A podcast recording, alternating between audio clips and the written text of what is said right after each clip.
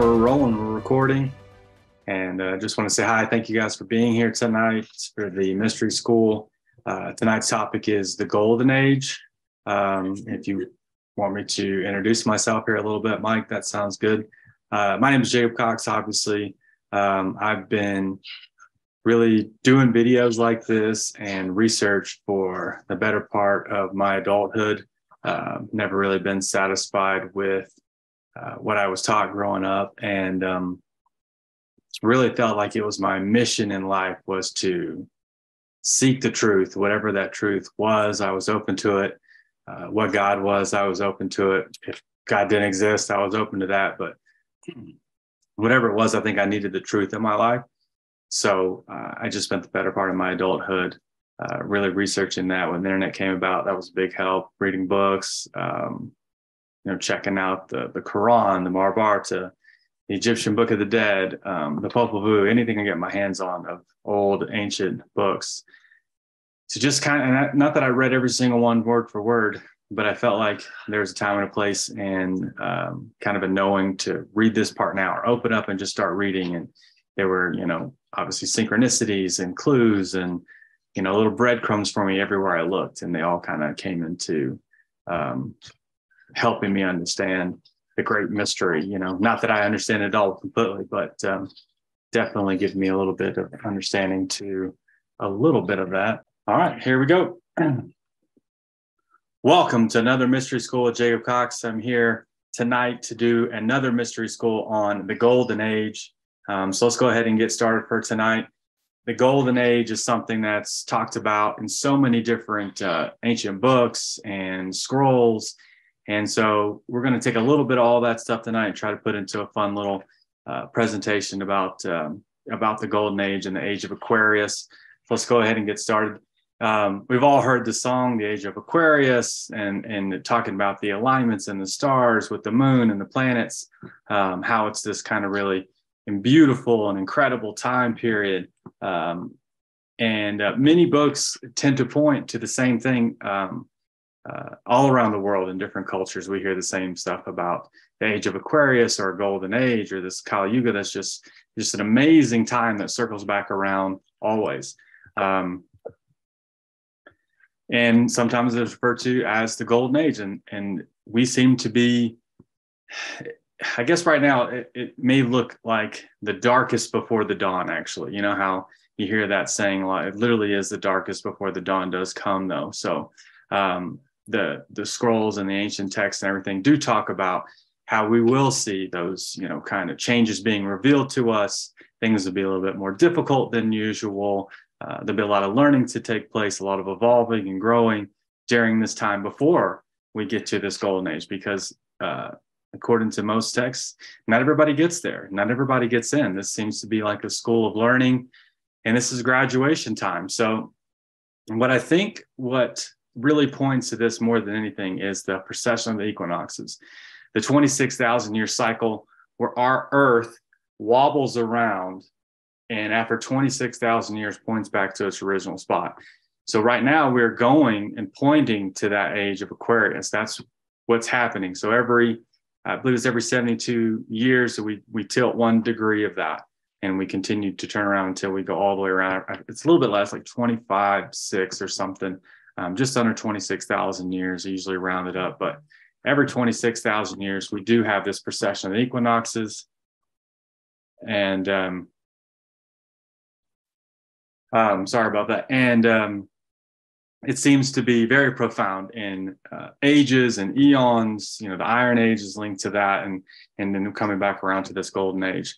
Um, so again, we are pointing to the age of Aquarius, the person who pours out the water, um, even in the Bible, they do refer to that, you know, the man who pours the water out.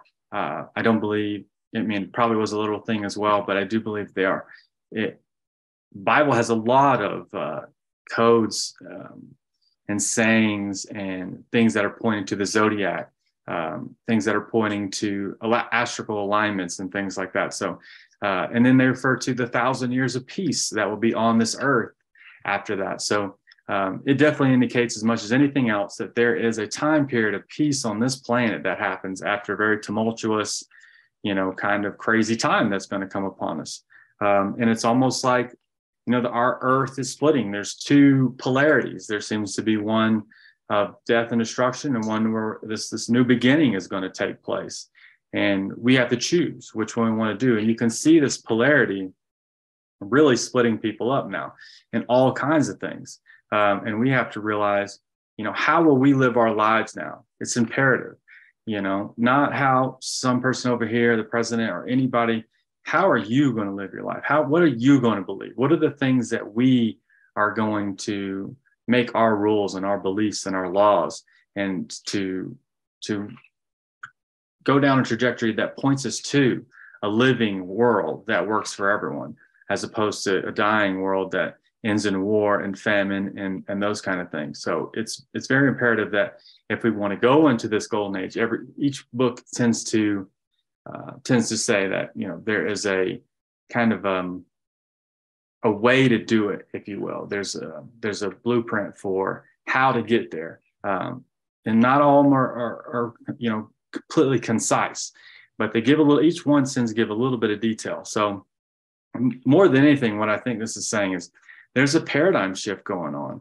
Um, there's no doubt about that.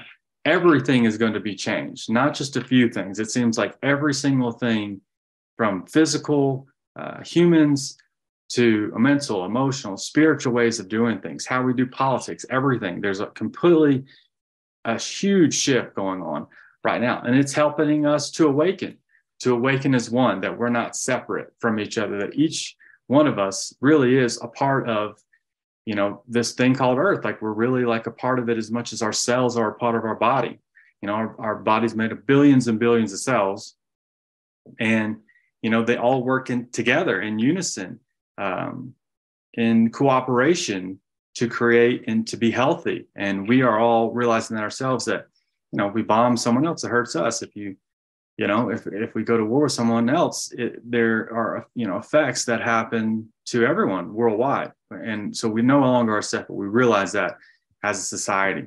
Um, so hopefully that really is you know help creating the biggest stages the beginning stages of the biggest collective awakening ever seen in the history of mankind. Now i do believe that there have been huge awakenings. There have even been time periods called the great awakenings and stuff on this earth in different countries and cultures but certainly with seven to eight billion people on this planet, this seems like probably one of the biggest ever. There seems to be so much uh, gaining of information happening right now, which, you know, who knows 100%, but definitely seems like we are evolving, uh, learning, growing at a capacity now that's, you know, very, very rapid, very fast. Um, so this helps us with that information, with the internet, with the fact that you have more time just to consult with your friends, your coworkers, to talk about things that are happening.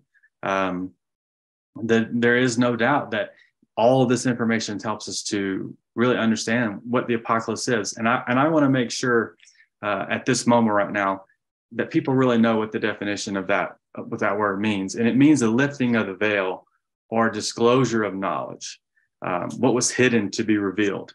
That's what that's what the Greek word apocalypse means, where that word comes from. And, and we know, like today, a lot of words have been changed around and moved around to fit certain definitions to look better. So it doesn't necessarily mean gloom and doom and fire and brimstone and all those kind of things. It, it could, you know, certainly, but the the the main point is that it's a lifting of the veil. Something has been hidden. So what are the things that have been hidden to us? The corrupt politic and financial systems becoming more obvious to the masses. Check.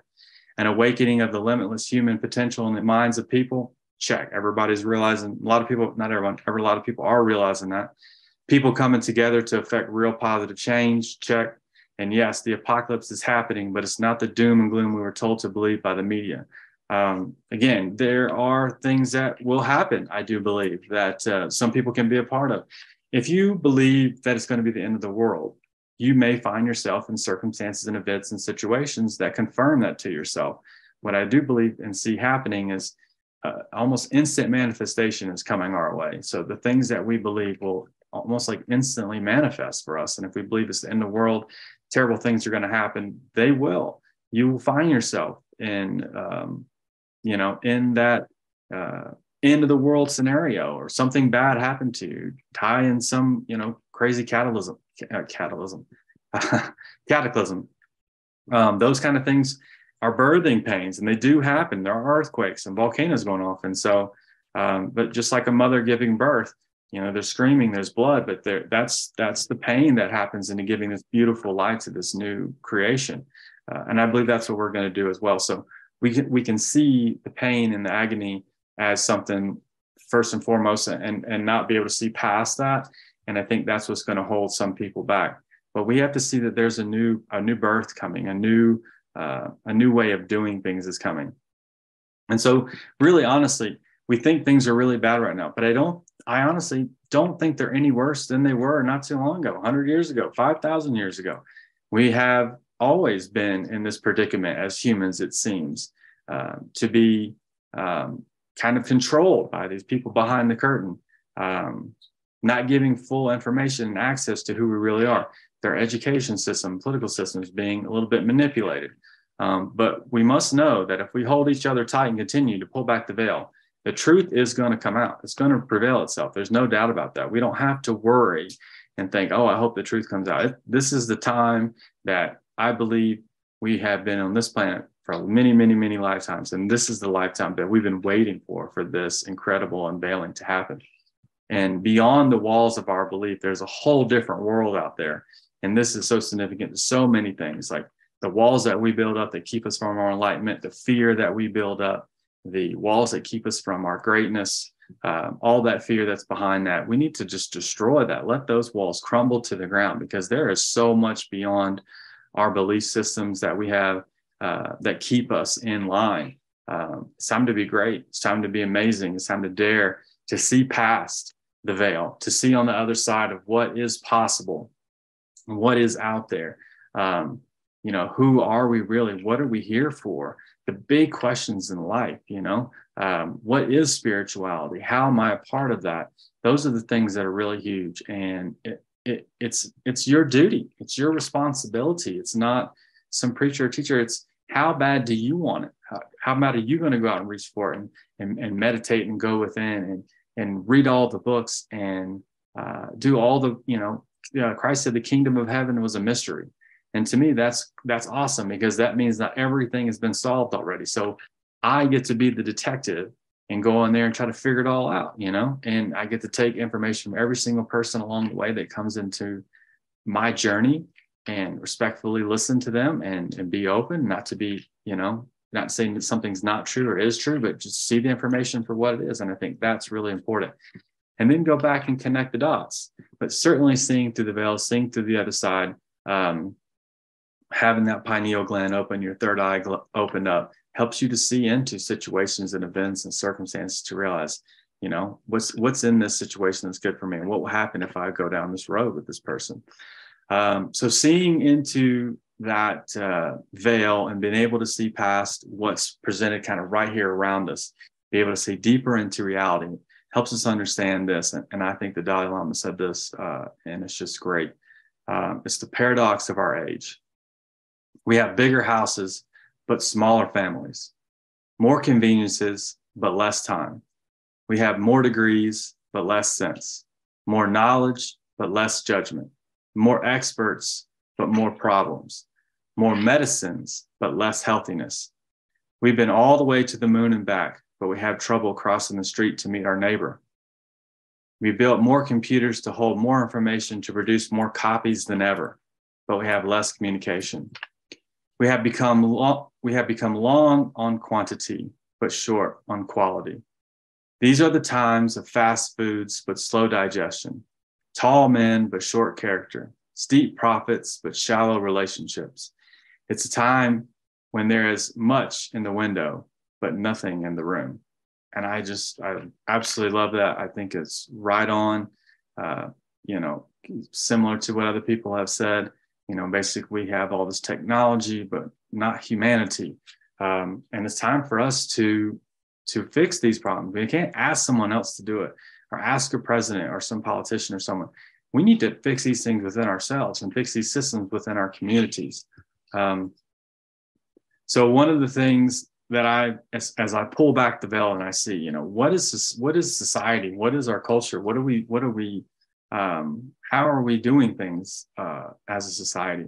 And one of the things that I'm really seeing is people um, people are created to be loved, and things were created to be used. The reason the world is in chaos is because things are being loved and people are being used. And I think that's really big. And one of the things Martin Luther King says we need to become a people based society instead of a profit based society. Um, we need to take value in human beings and not things and stuff and um, you know realize that every single human being you know my dad used to tell me he goes no matter if you talk to the to the guy who take picks up the trash or the ceo each one of those people you know talk to them with respect uh, you don't know where anybody's been in this life what road they've been down and talk to everyone the same that you would talk to anyone and I believe that. And I, and I believe that's because every single person is just as good. There are no titles. Some people know they're worth more than others, but nobody's worth more than anyone else, I don't think. And so, again, as we pull back the veil, we also see that there is a game of divide and conquer. We, you know, where some people tend to think that the common people are pawns and they keep us busy fighting each other instead of fighting them. I don't necessarily think we have to fight them in particular physically, but metaphorically, yes. You know what I mean? They are dividing us in so many different ways, and they're always helping us, you know, not helping us to, you know, pushing us to perceive enemies out there all the time. You know, and when there's enemies out there all the time, we have to be stressed. We have to be fight or flight mode. You know, we're constantly worried about who's coming out to get us. Um, and when fear and hatred consume us, we perceive enemies everywhere. So we're constantly in that, you know, reptilian brain, fight or flight. Um, and we can't really use the extra stuff in our brain, the neocortex and, um, you know, that stuff that helps us really think things out because we're so under such stress. So it's really important to realize there really are no enemies out there. The, the enemy is in me. And when I can conquer myself in that way, that's the that's the greatest warrior among us. The the warrior who conquers themselves is, is greater than any warrior who conquers a hundred or a thousand people on the battlefield, um, because the enemy is within you, and if you can conquer that enemy, there are no enemies without. So there, so you know, we're humans and we're all one. We're all one race, but then they try to you know separate us by by colors and uh, religion and politics and wealth and so to make us constantly be uh, compartmentalized and divided, and so it's us against them and polarized, man. Uh, you know, the Democrat and Republican polarization, the anti versus pro, these polarizations really do a number on us to have to fight a certain side, to take a side um, all the time and defend it. It's not very healthy, I don't think. I had a, you know, a really deep uh, download one day in the park that was speaking to uh, Pikes Peak and asking for you know help and information, and I got this incredible download within just a split second. But basically, let me know that the polarization was something that kept the Earth's poles from flipping, and that this is a natural process that we want to happen. So get yourself out of the polarization, get yourself out of that fight of the religion or politics. You know, understand. You know, both of them are part are wings to the same bird you know right or left it doesn't matter um, and religion should never be a way to fight others or be angry at anybody else. It's just a tool to help you with your own spirituality. Each and every one has helped me uh, drastically in my um, journey to oneness. So uh, in politics i've been a democrat i've been a republican realizing that both funded by the same people. So no reason to you know definitely take on one or the other as better. Uh, there are people I like in certain certain institutions, sure, but you know, it's not like a football team where if they lose or they lie, I'm going to keep keep voting for you or, or, be on your team. Like, nah, you you lie, you cheat, you steal. Like, I'm not for you. You know, I'm for uh, people who are for the good of everyone, and that's super important to realize when it comes to it. Like, get out of that, get out of that mindset of being polarized to anything.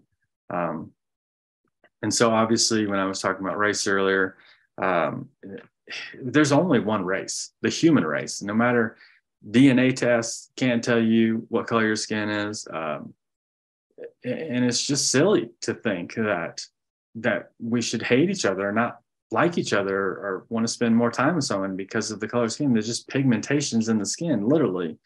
literally we're all come out of Africa and we have different colored skins and you know not two white people have the same percent or black people it's just it's just pigmentation and and we don't as kids we don't even know that. It's not even a thing as children. I mean my my daughter plays with small kids and it doesn't matter at all what the color of skin is. It's, we, it's something that we have to learn and see and label as something different. But uh, i think that's just a program that we can completely um, get out of. But it's funny because why do we cherish the variety of color in all the other species and fish and birds and look at how beautiful they are and how colorful they are how boring it would be if we were all one color if we were all one size if we were all one height i think that would be the absolutely most boringest planet in the whole galaxy i'm so thankful that we have diversity and honestly, at the end of the day, our diversity is our greatest strength. It is not a weakness. It's our greatest strength to have people who think different things and believe different things and who understand different ways of doing things. So that's why hearing everybody out is so imperative to understanding the whole and putting the whole puzzle together. Um, you can't do it with just one person. You know, you need everyone's point of view to be so much more richer and so much more understanding. So it's just absolutely absurd that we can see all the beauty and the colors and the and the rainbow of all the other species, but in our own, we're just like, oh no, you know, uh, we just need to get off of this um, and realize how beautiful every single person is and how valuable every soul is, um, and look down at that level to the soul level. Stop seeing the surface area of you know what's on the surface all the time. Um, and and for religion if you you don't need religion to have morals. If you can't determine right from wrong, then you don't you like empathy, not religion. So, you know, religions are compasses, they're guides, they're tools to help us. They have great information and things passed down from great gurus or saints, um, Christ, the Buddhas, uh, incredible people, Marys. Um, and so I, I, find all that information incredibly important and valuable. Um, but you know, if just claiming to be Christian or claiming to be Muslim or anything else, and like you're separating yourself still from the entirety.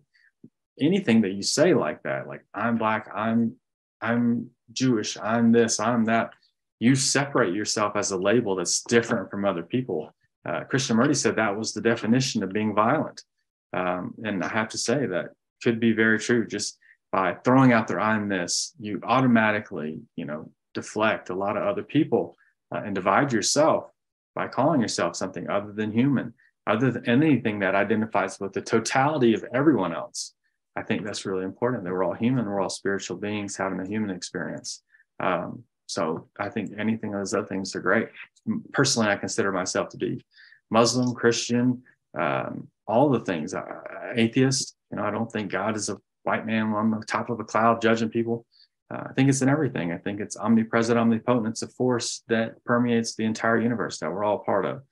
So I, I see all of those things as me, and I, I, try to identify with everything instead of just certain things. And that has helped me in my journey, at least, to realize the totality of of everything that is. I am that.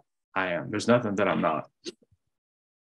So even uh, the way we do health is going to be um, completely evolved and obviously, we already see a lot of that going on from the pharmacy, uh, pharmaceutical pills that people are taking. Now people go to the health store and they buy the fruits and the vegetables and those kind of things. So that one is the one that's really already taken place a lot. And people are already seeing that eating the right foods and healthy foods um, are imperative to a healthy consciousness, a healthy body, uh, to you know to think properly or think better.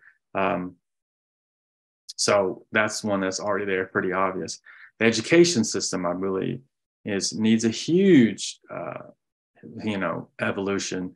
Um, we've got this system that literally is like fitting into the square box and asking everybody to fit in to this square box when, you know, I don't know how many of you guys have, but I rarely have had to take a test once I got out of high school um, or college.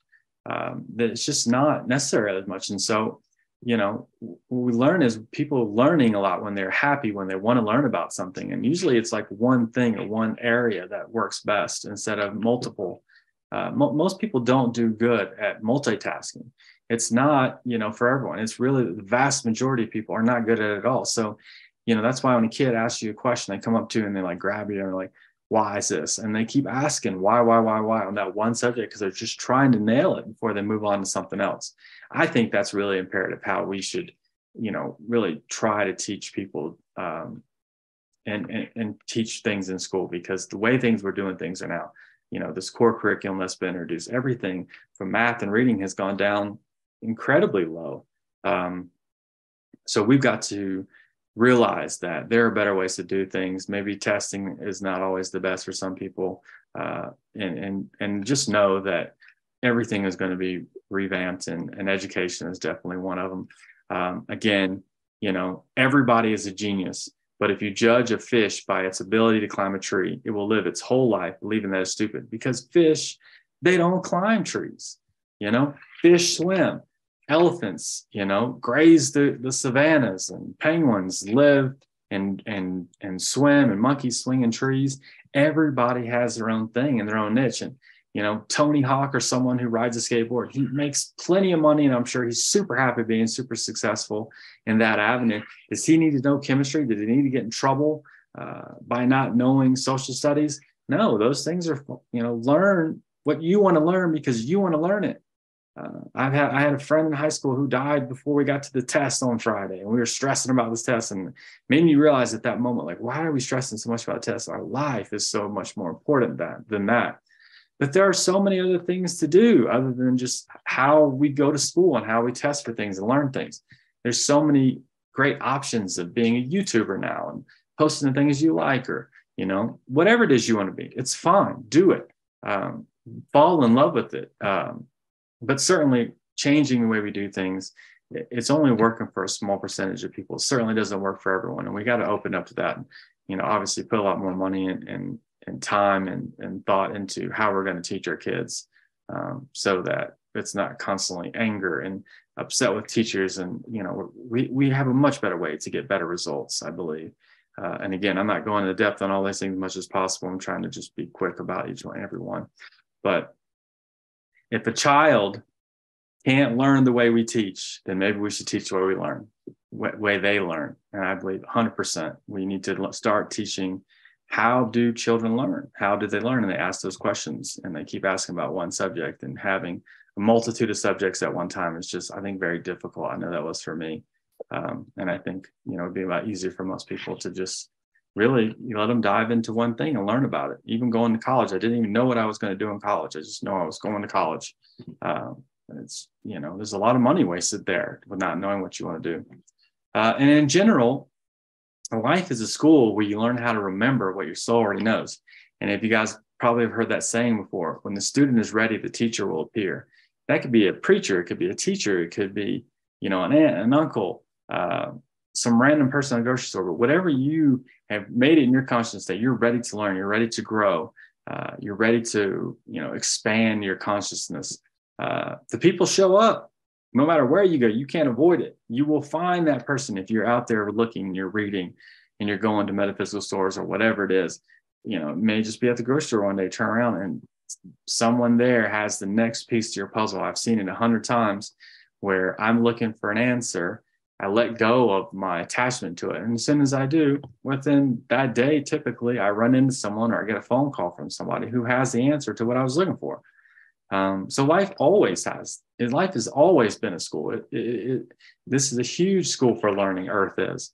Um, and we're here for a little while to learn as much as we can. I think it's super important to realize learning doesn't stop because you got out of college or you got the degree in this thing. And um, and so now you know all there is to know about it. No, I mean, I think a lot of times that inhibits people from learning more because they think they know it all uh, in a certain subject because you've got a master's degree in it. Um, I wouldn't call my master's of anything, um, you know, because I feel like in my humility, I've learned that I know like this much of an infinite amount of stuff. So really, I know a lot less than I know. Uh, so there's so much to learn out there, you know. Um, another thing, as I pull back the veil and I start to see and look around, that people are holding on to money and hoarding it in huge, you know, amounts instead of holding on to the moment and being present and being here and now and realize how much richness they lose by not being present, by being worried about buying a yacht, buying a big house, or buying this thing, or, or being seen by people because they have money or something. You're missing out on so much. I don't, when I hear the word rich, I don't even use it for money. I, I use words like wealthy or things like that. But to be honest, to be rich to me is to have family and friends and people who care and uh, places to go with beautiful people. Um, that's what makes me feel rich, you know, not how much money is in my bank account, that I have a healthy family and uh, a healthy child and, you know, friends to go do amazing things with and uh, a community that cares and supports me. Um, I think that's what makes me more rich than anything else. Um, sure, there are a lot of people who have a lot more money than me, but I feel richer than most, to be honest. Um, and you know, empathy uh, is something that we see very little in our culture these days. Uh, I think this is a funny picture because you know we don't realize we see these people who are homeless and they're all over everywhere now um, and it's people are saying oh that person's on drugs or this person's this or whatever and i realize like man that's you. That's all of us. We have a society that's sick sick to the core and so many people uh, have fall victim to it. I mean it's for me it's a paycheck or two away from having to sell a home or you know what I mean. Um, I, I, know a lot of people who have nice things and everything, but the savings are gone, and so you know you're you're you're a broken leg away, or you're a paycheck away, or being fired, you know, from a job and not being able to get another one in time. You know, it could be any of us out there. So we have to be really compassionate and, and empathize with people that a lot of people aren't out there because they want to be, or they've gone through something very traumatic, and um, therefore, you know, it's hard to them to get back on that horse and to get back into life. But this is sad, I think, overall. And we need to love our, our brothers and sisters who are out there and realizing helping everyone is helping ourselves. You know, no, I'm not, I'm not saying exclude anybody. Every single person in this system, in this culture, in our world is valuable 100% as much as anybody else. Um, and very important to remember always. And so, you know, one of the biggest things I think for most people, especially in our country and obviously definitely other countries, are seeing right now is that both political parties, like I said earlier, whether you're right wing or left wing, they're both part of the same bird. They're funded by the same people. Uh, there's a lot of corruption in there, but good. I say good. We get to see it. We're finally seeing it. It's been going on for a long time, uh, and we finally get to see it. That's great. You know, we're really seeing through the veil and being like, okay, you guys are not going to continue to do this business as usual. Um, you know, we can start putting our energy and our time and focusing on people that do uh, have the best interests in for the totality of all humans instead of just their own pocketbooks and the, the wealthy and corporations.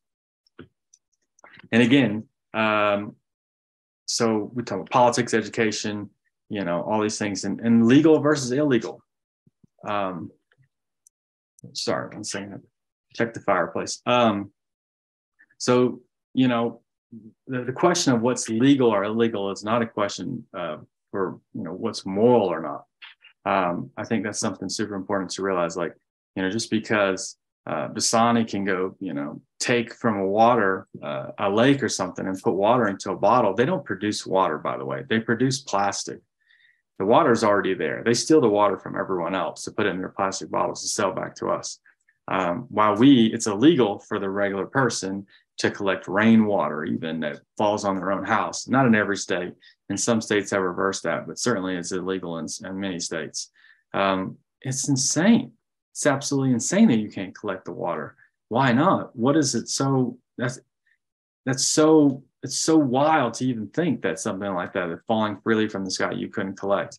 Um, killing people with these pharmaceutical drugs as opposed to using plant med- you know plant medicines um, and letting people starve uh, and feeding people is illegal uh, giving people money on the street a lot of times is is illegal um, it, it's just absolutely uh, mind-blowing you know it's even it's even legal. I, I read the other day in certain states to leave your dog outside in the cold um, at night if it's below freezing or whatever. But there's no law for any humans to stay, to have to to come inside if it's below freezing. There's no law for that. There's a lot, you, you can literally be put in jail if you keep your dog outside, but there's no similar law for humans. We don't have to bring them inside and put them, make sure they're clothed and fed and warm. Um, you know, not that we shouldn't with the dogs. That dogs, I think, obviously should be too. But certainly, if dogs are, there's no reason any human should be out there in the freezing cold. I know we lost a few people in our city in general uh, over this cold snap that we had a few weeks ago. Really sad overall.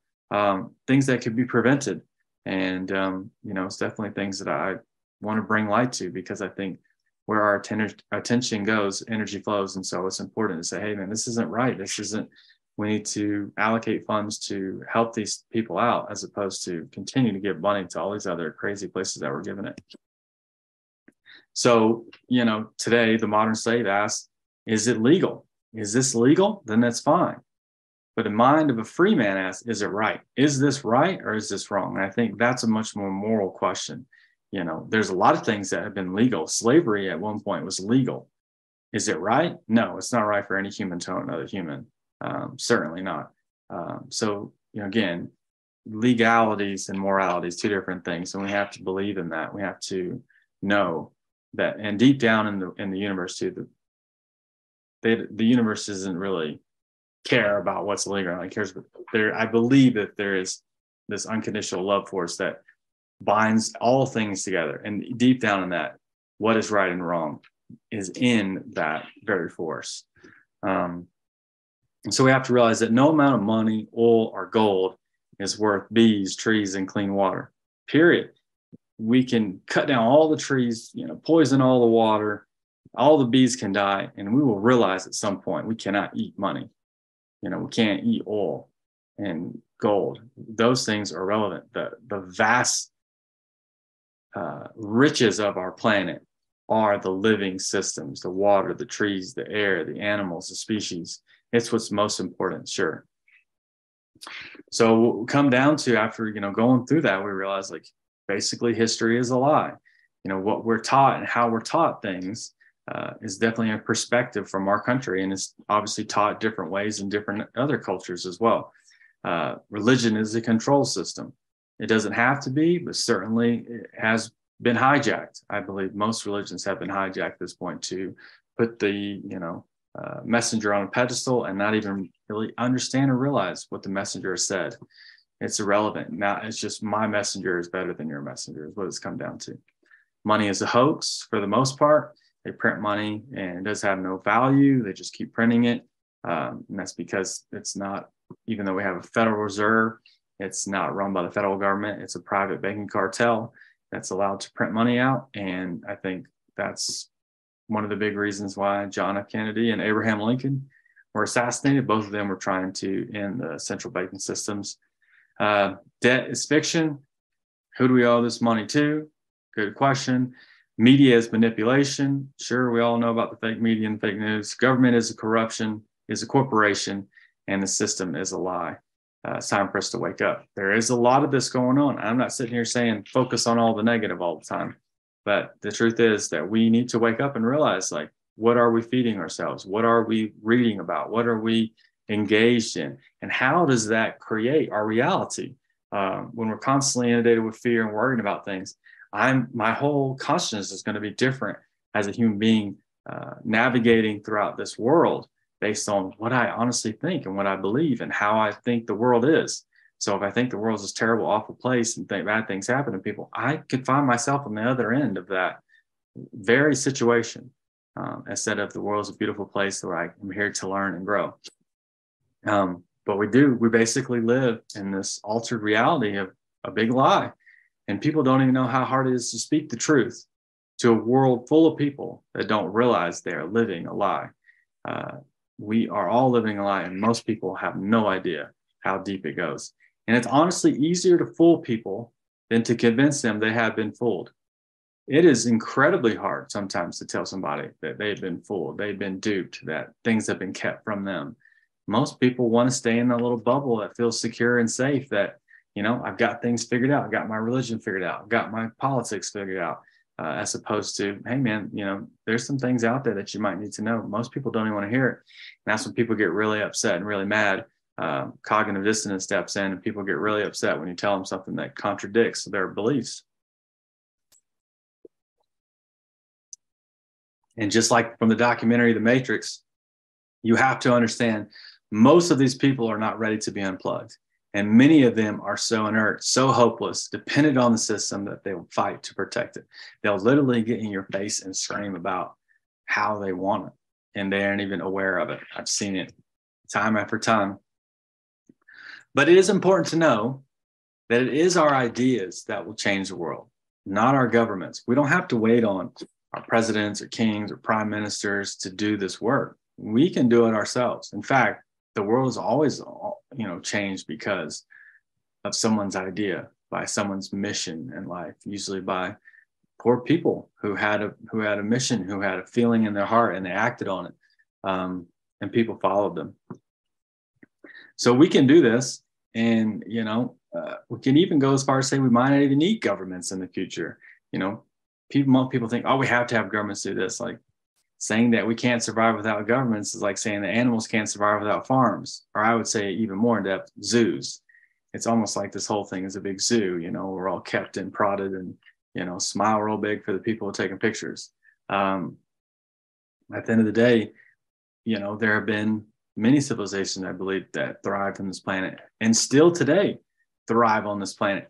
How many uh, civilizations, cultures are out there that we call primitive, who they have no bombs, no homeless people, no crime, no prisons, no junk food, no debt, no pollution, no poverty.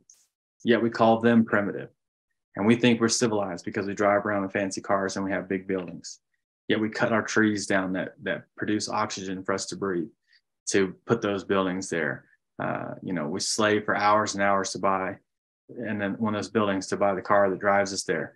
And, you know, slowly but surely, we constantly kind of separate ourselves from the earth, from uh, oneness. You know, we're all these labels, and I'm a lawyer now, and I'm this, and I'm that. And we constantly kind of separate ourselves, you know, um, willingly, uh, as opposed to people who living on the earth, with the earth, with the planet, uh, they don't have prisons. They don't have jet debt. They don't have junk food. And that's, when you really think about that for a minute, it's pretty incredible that there are um, people today, tribes of people who live, we would say primitive or, you know, third world country something. But I would say probably they're healthier, happier, uh, more connected with their families by far than most of the people in the United States. But certainly we know that it's all a game that we are literally doing this to ourselves. Like I said earlier, we are we are honestly just completely doing it to ourselves. We have signed in to wear a cool suit, to drive that fancy car, to have that big house, and allow these people to, you know, take all these things from us. Not that to have the house or the car or anything is super bad. It's not. Um, but certainly you know, get in that mindset to compete with everybody. I have the biggest thing. It comes toxic after a while. We have to realize that it can, you know, be bad for us overall. Um, so all we have to do is realize this is the game monopoly that's being played on us. And the bankers can print all the money they want for themselves, give it to the prime ministers, to the presidents, to do the things that they want them to do. And what we don't realize is that very few that has, you know, so much money doesn't matter there's so much more of us. But they use, we don't even, we don't even think about it, but they use the symbols, the pyramids, the sacred geometries, all that kind of stuff. And not that those symbols are bad, not that sacred geometry is bad, because it's certainly not, but it's powerful, powerful systems. And when you use those powerful systems, those powerful symbols, and when they do rituals and stuff together, it only takes a few of them with that intention so that everything works for a few people.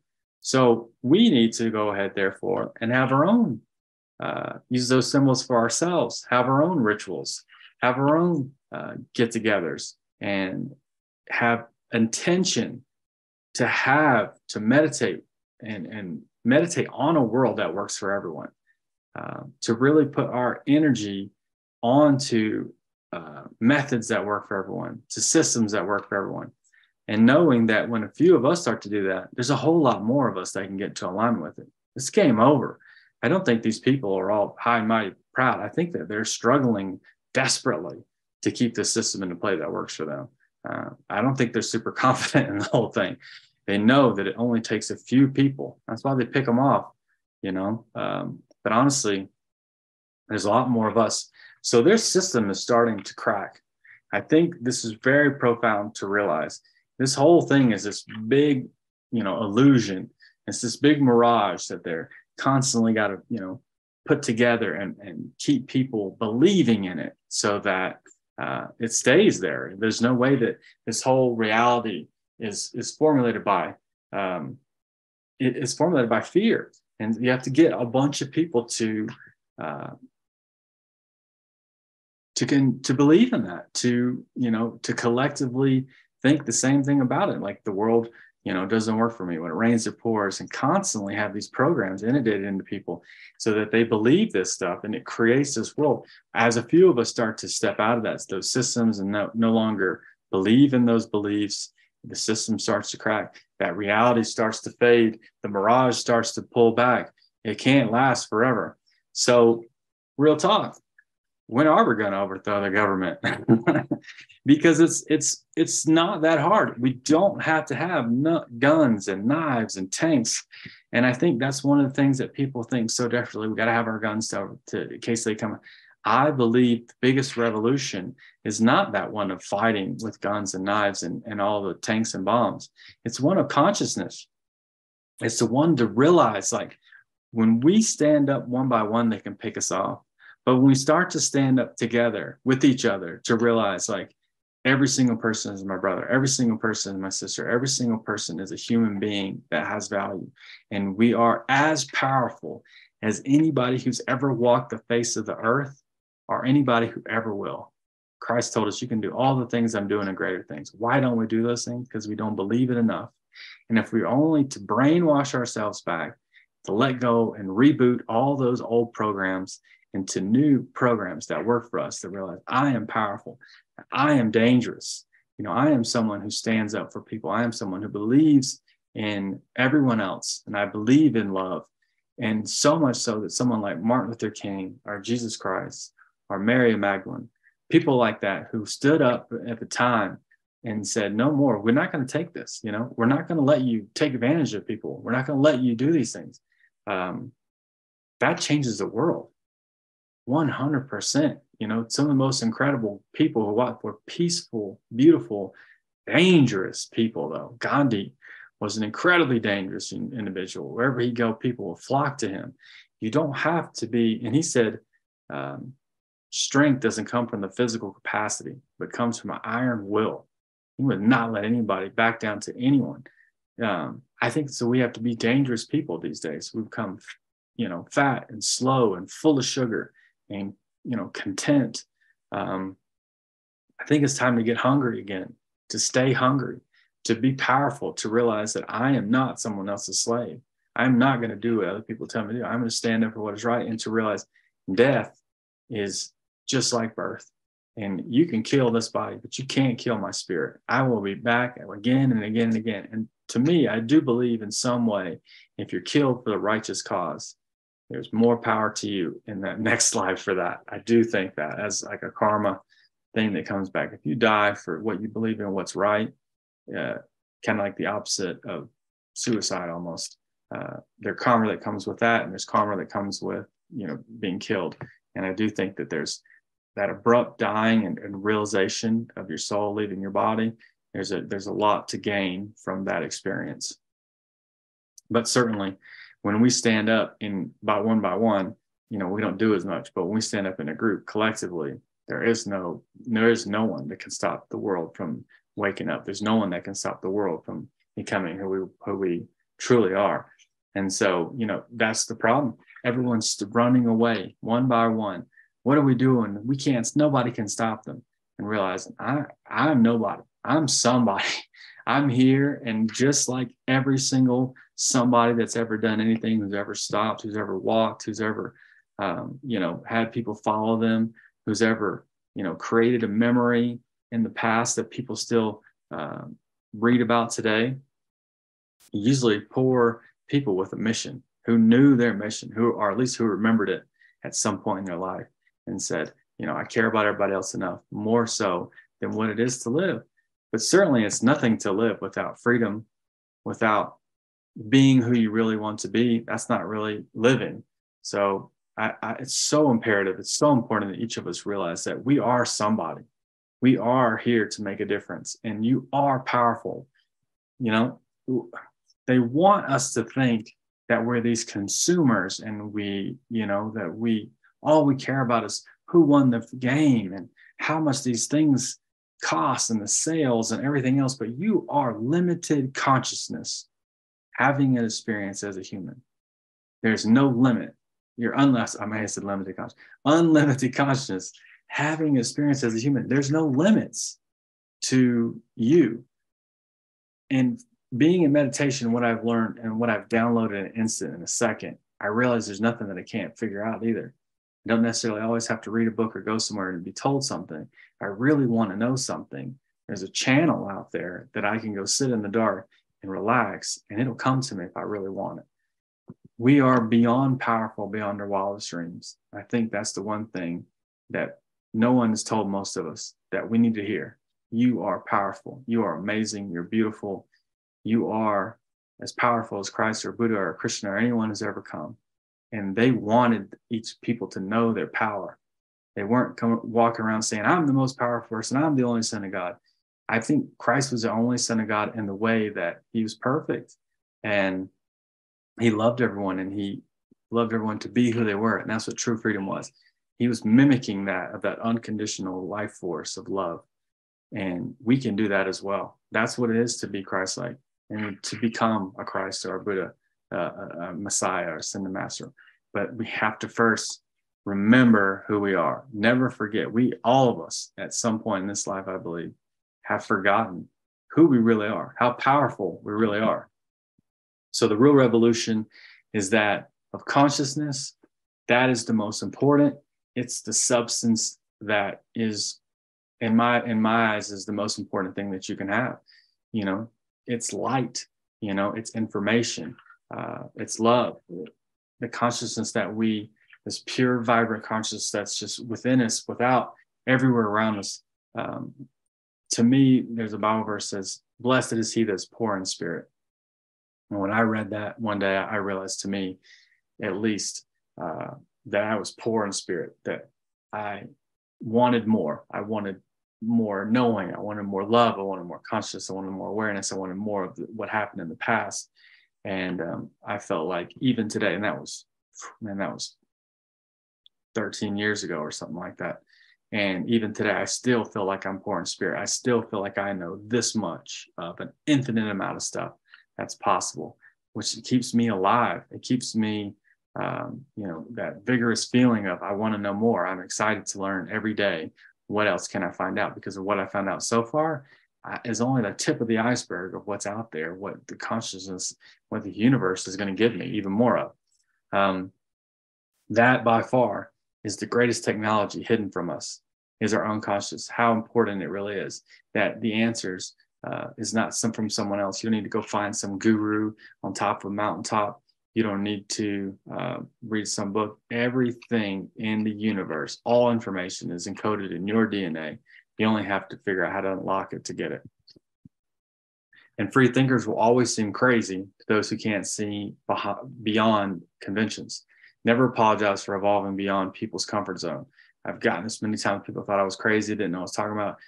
I feel like people even been scared to talk to me before and literally walk the other way because I'm saying things that they don't understand. Definitely had people get super angry at me before by saying things. Um, and a lot of times I'm not saying that this is this. I just question it. What if this happened? What if these people did this? And a lot of times, just a question alone can make people really upset. Uh, and that's how you know um, they're very highly conditioned. Um, and, and your consciousness scares them. I mean, Jesus was uh, put upon a cross and killed for the things that he was doing. Um, so obviously, you know, they didn't understand him at the time, and they still don't understand those kind of people today. But if we want to change this world, if we want to go into this golden age, if we want to make it in there, plain and simple, I think some of the most important things that we can do is focus all of our energy not on fighting the old, not getting mad and say this is a terrible way to do it.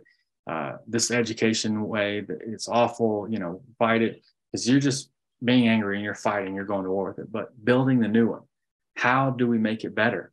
Focusing on what can we do so that everybody, you know, moves forward. Every kid is taught in a way that they that they understand, so they can they can do well in life.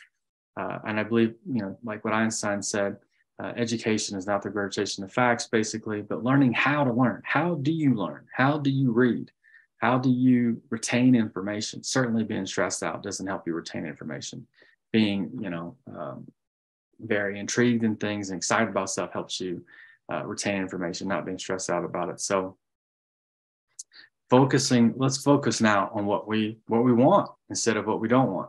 So certainly turn off the news and love your neighbor. The news is, is all about angriness and everybody's upset. Someone said this and somebody did that. It's very polarizing.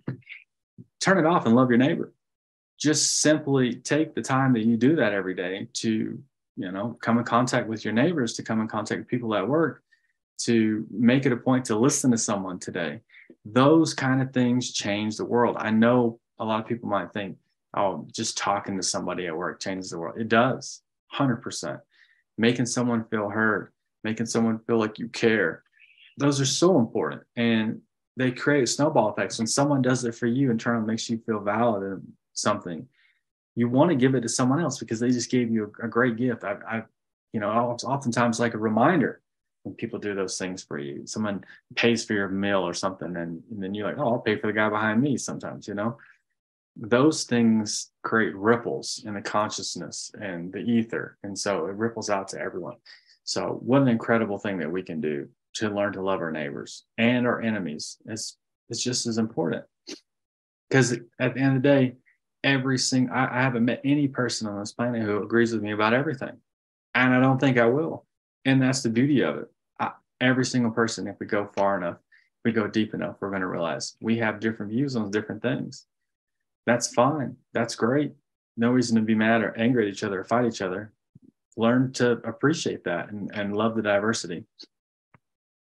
Another good thing would be instead of you know that wars were started with lies and secrets, maybe it's it's time to, you know, ask people to be transparent and open. That's how peace starts. Is to uh, ask people to be open about things, to talk about the things that are happening instead of you know trying to cover them up all the time that's super important too. Uh, definitely, you know, concentrating on evolving from a world of competition to cooperation. I don't think all competition is bad, but we certainly live in a world where we are constantly competing with every single person everywhere all the time. And it's creating, you know, a body that we're living in that's fighting each other all the time. You know, that's cancer. That's dis-ease. Your body's not at ease. We are billions of cells of the planet just like our billion cells in our body. When we watch war on television all the time, when we watch people fighting all the time, our cells get that you know message. Hey, we got to fight each other. We got to we got to be comp- competitive with each other instead of working together in this huge body. You're going to create disease. You're going to create cancer. You're going to create um, you know all kinds of negative things that are not going to work for you um, by living in a world of competition always. Uh, you want a world of cooperation. How? Each and every person comes to my life can be helpful to you. And I think everyone does have a piece of the puzzle that you need. But you have to be open and be aware of and receiving. And obviously, you have something for them. So finding out what is it that I can help them with. Uh, oftentimes, I see how can I help someone to make some more money? How can I help someone get a job? How can I help someone? And I realize if I'm constantly doing those things, some way, one way or the other, those things end up happening for me as well. Helping others is helping yourself uh, it just comes around that way. Whatever you put out, the body's a torus. Whatever you put out is what you get back. So often helping and loving and, and concentrating on listening and making people feel heard, it's going to happen to you too. Tolerance, 100% tolerance. Uh, I often think that freedom and tolerance go hand in hand.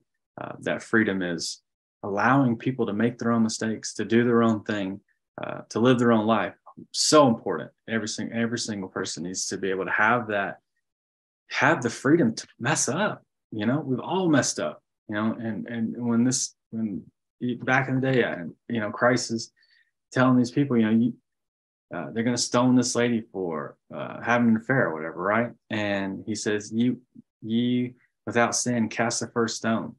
Um, nobody's throwing that stone. Everybody's got sin. To have this world, we have prisons and everybody's got to be locked away forever. Sometimes people make the biggest mistakes. That puts you on the path to being the best person you can be. And we have to realize that. And then, and I've, I've seen, you know, tribes in Africa where somebody messes up. They'll put that person in the middle of the circle and everybody in the whole tribe will gather around and tell them good affirmations about themselves for as long as it takes to get this person back to not being depressed or upset. So they smile, so they all hug them.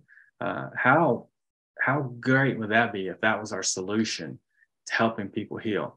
Um, we can't bring back people who are killed, no, but certainly to throw someone in jail and lock away the key like they can never be beneficial again, I think is a is a a bad model overall. Like it shouldn't be our goal for is just to throw everyone in jail for doing bad things all the time. Uh, I, I, honestly believe it would be much better if we were to help those people, um, you know, mentally, physically, spiritually, get back on the right path uh, in order to get back into society. Should be the goal. Um, certainly, I think a lot of people do a lot of negative things for attention, but giving them attention and love uh, only the unloved kill people. Only unloved people hurt people. Hurt people hurt people. Um, so it's important for us to get those people on the right track. And I feel like, again, with that death, if they haven't learned it in this life, they'll go to another life and continue that pattern. So I think it's really important to help people out where they are right here, right now, so that they don't die without learning that lesson. Um, that's why we have a sick society, I think, sometimes. And it's important that we all concentrate on the healing, not the throw away the key and punishment. Um, and we're all here. We are all here to complete a mission. None of us are alone. Everybody deep down, if you're watching this video right now, you know that you have a mission to do similar things that I'm saying right now to help the collective. So, so important that we find the others, that we find the other people who are on the same mission, surrounding ourselves with the people who get it, who want to better themselves, who want to love the other people in the world, who want to you know, help those lost sheep come back. God is so important to get with the others. You know, when we can conform, we can come together. When we can um, really put together a model, uh, and there's obviously a few people who work really hard to making the world work for them. And we got to work really hard with the people who care to make the world work for the rest of us, you know? So surrounding ourselves with those people is, it's, it's just imperative to getting that ripple to be a little bit bigger, a little bit stronger, a little bit more force behind it, um, and believing in it 100%. And when we realize that the belief system that we grew up with, that was holding us back, holding us down, you ain't about that life no more and you decide to live in your own truth of being breaking free from society's mold. Man, how important that is that the belief systems that we've had, all the things that hold us back. No more. No more. We're dangerous human beings now. We're people who came here to change this world and not be of it, to completely come back and remember who we are and why we came here, every single one of us. We are here to free ourselves from this mold of society of being these, you know, rigid, uh, do what you're told people. It's time to break free from that. Each and every one of us, powerful beyond our wildest dreams. And we're all in this together from the humans to the animals, the reptilians, the reptiles, the birds, the amphibians, the mammals, everybody. And they're counting on us, man. I think that there, you know, there's so many species going extinct there. These animals are counting on us to get it right, to get it together. The time is now. There's no more time to wait. We're all in this together. Um, this is all of our planets, and we need to start acting uh, like that. And one of my uh, favorite prophecies out of all the books and everything I read was Native Americans uh, that have the, the the rainbow warriors, the warriors of the rainbow, and they said that they would show up, that the great and show us that the Great Spirit is full of love and understanding, and teach them us how to make Earth beautiful again. I don't know if that resonates with any of you guys watching out here, but to me, it totally resonates. I definitely feel like a warrior of the rainbow tribe, and I am here as best I can to help wake up the rest, to help get you excited, to help help you realize how beautiful and how powerful and how amazing each and every one of us are. And that you in your own life, in your own world, in your own reality over there on the other side of this camera, have some important mission to do. And it starts with your family, your workplace, and all of the above, uh, everything you're connected to, your church, your life, all that is imperative to change the world. Now, you don't have to be the CEO or the president of some company. You can do it right here, right now, in this lifetime. Even just meditating on peace and love. When a few people do that in a city, it drastically takes away from the rapes, murders, and aggressive acts that happen. So just believing, just permeating out peace and harmony in your own body and, and outward changes that whole, you know, everything in your whole city. So there's no doubt that's scientifically proven there's no doubt that you can change the world right here and right now just by rippling out peace, not praying for it as if it's not here, but praying on it that I am it, that I am, it exudes from me as I um, as I'm here.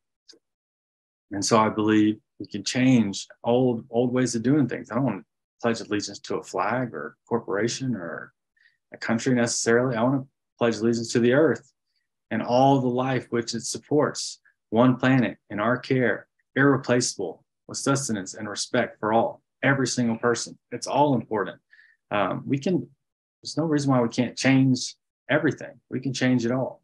It doesn't need to stay the same for any, you know, that's one of those kind of dangerous ideas of um, tradition. We have to do it because my grandpa did it, or I got to spank my kids because I was spanked. And look at me. You can change anything any way you want to, anytime. It's, it's your choice. And when you change it, you change it for all the all the people in your lineage after you. You know when i decide i'm not going to do things i'm going to love my child or we're not going to spank or we're not going to do this.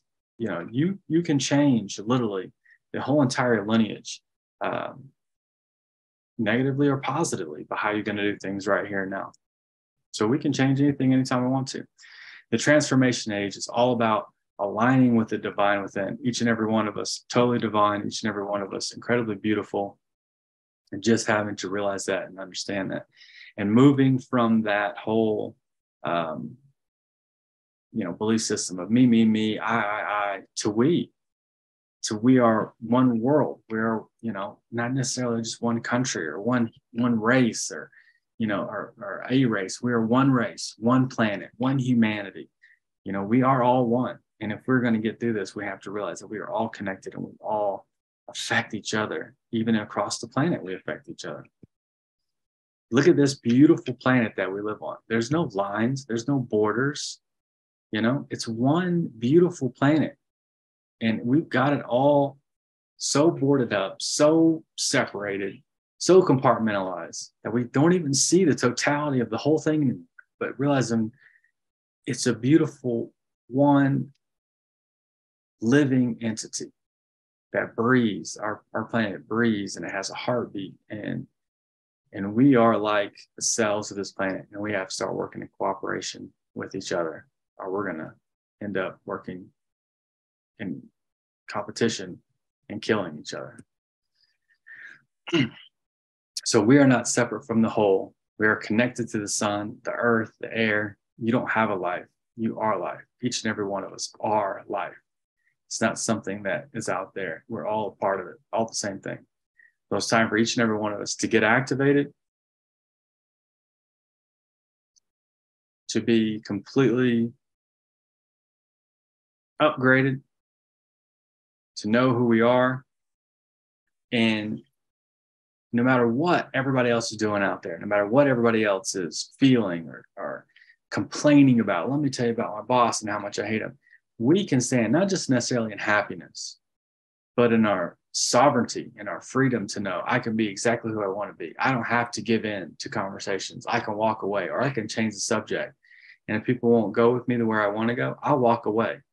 Um, just because you work at a certain place, I have literally known, uh, seen myself change, you know, my thinking about certain things and jobs and bring a whole new me into it and change the whole dynamics of a whole work situation because I was no longer going to focus on certain things. And I, that higher vibration of focusing on freedom, love, harmony, it over supersedes that of you know disconnectedness and anger and fear 100% so you can change the, the, the vibration of a room of your home um, and i said to me this is a great picture it's not just about happiness and all other people are sad but just standing in your power standing in who you are because we are here to build a new world one that is filled with love compassion and understanding of a higher purpose of life.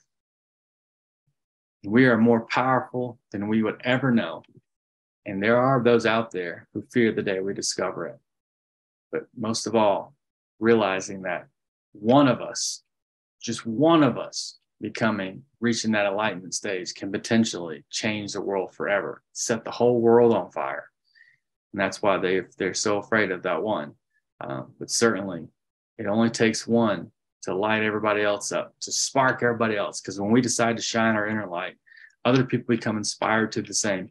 You don't have to convince anybody, you don't have to tell anybody.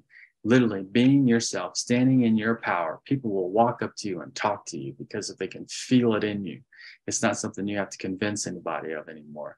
If you really have it, if you're really feeling it, you will change people's lives and people will want to talk to you and they'll want to get in alignment with you and ask you questions. Um, and we are evolving 100% way past just having opposable thumb because we've got a lot more to go. Uh, we're process, we're in the process of changing the forms of light that are not of this world and becoming able to do miracles, uh, fly, things that we've heard about from Apollo to Christ to Zeus, um, all around the world. We've always heard about these gods, uh, t- superhero type people who have different um, different abilities. Certainly, as we come into our evolution, we upgrade our DNA, we're going to find different powers within each of us. And every moment that we spend in higher consciousness helps uplift the consciousness of the whole world. So as we lift ourselves up, as we move ourselves up and let go of the depression, let go of the things that bring us down, we bring up the whole because we are connected to every single person. So by shifting our energy, we shift the entire planet. There's no doubt about that. And when one of us does it and we start to, you know, have our spouse, our friends, and we start to get together and do rituals together, we really, we got a whole squad who has the knowledge of the self. And so we start to go back into those realms of, and those stories where there were these 12 gods and these different kinds of groups of people who lived in certain communities who had abilities um, that were far beyond out of the, of the everyday person. I, I believe that we will soon uh, see these kinds of people again and see these kinds of um, groups and communities again um, out where people will be, you know, probably out from the cities and live out uh, more in nature together. So, if many little people in many little places do many little things, they can change the face of the earth, every single one of us. And if we work in alignment with each other, then there's no doubt we 100% will. The ripples will be that much bigger. And by wanting to focus on what we want instead of what we don't, we can paint an entirely new reality, uh, a golden age, uh, revolutionize politics, education, humanity. Um, everything can change as long as we really honestly believe in it. We can we can change anything we want to. To that golden age, the Satya Yuga, uh, it's been promised uh, in every culture that I could pretty much find, uh, in every um, in depth book of history, all pointing to things that happened in the past that will happen again, that we can't even stop it if we wanted to. Um, but we can certainly know that it's coming.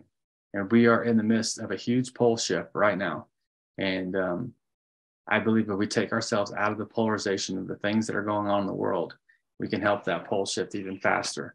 Um, and I do think that the pole shift is definitely something that we definitely want to happen to going into this golden age is not something to fear. It is something to to look forward to and to want because I, I do think we can't go into that golden age. My personal belief without that. Of course, um, you know, certainly I do believe that we can change the world um, in a drastic way but um, I do think that the pole shift is inevitable too, and we're already in the midst of that. Um, so within our lifetimes, we will see all the world's lakes, oceans, rivers, and waterways restored to purity, as well as our soil, toxic chemicals, contamination of our food, and other common products will be outlawed. Pharmaceutical companies will cease, with holistic healing practices becoming the norm. The people of each nation will govern themselves. Clean, free energy will be in play. Big changes are coming, and the cabal who controlled society through religion, politics, health, and education will be completely gone. And I don't know about you guys, but I totally believe that we will live in a beautiful society again where technologies and things uh, will be far beyond our wildest dreams. We'll be able to focus on a lot of other things instead of just survival, just getting by, just paying the bills. You know, where meditation and um, you know working on our spirit, uh, spiritual journey has become commonplace, as opposed to having to work all the time just to pay the bills, uh, and how difficult that's been. So we are on up and up, and you can see right after Christ has been crucified, we go through this really dark stage, this industrial age of taking and this, the bombs that gone, have gone off. And now we're at this really pivotal point where seemingly we can go into maybe uh, fifth dimensions or higher on this planet. Um, what an incredible, incredible idea. Uh, and I do think this is more than just an idea. I think it's possible that we've had similar um, times on the planet, and we are coming up on the very uh, new time, but a similar time uh, in our near future.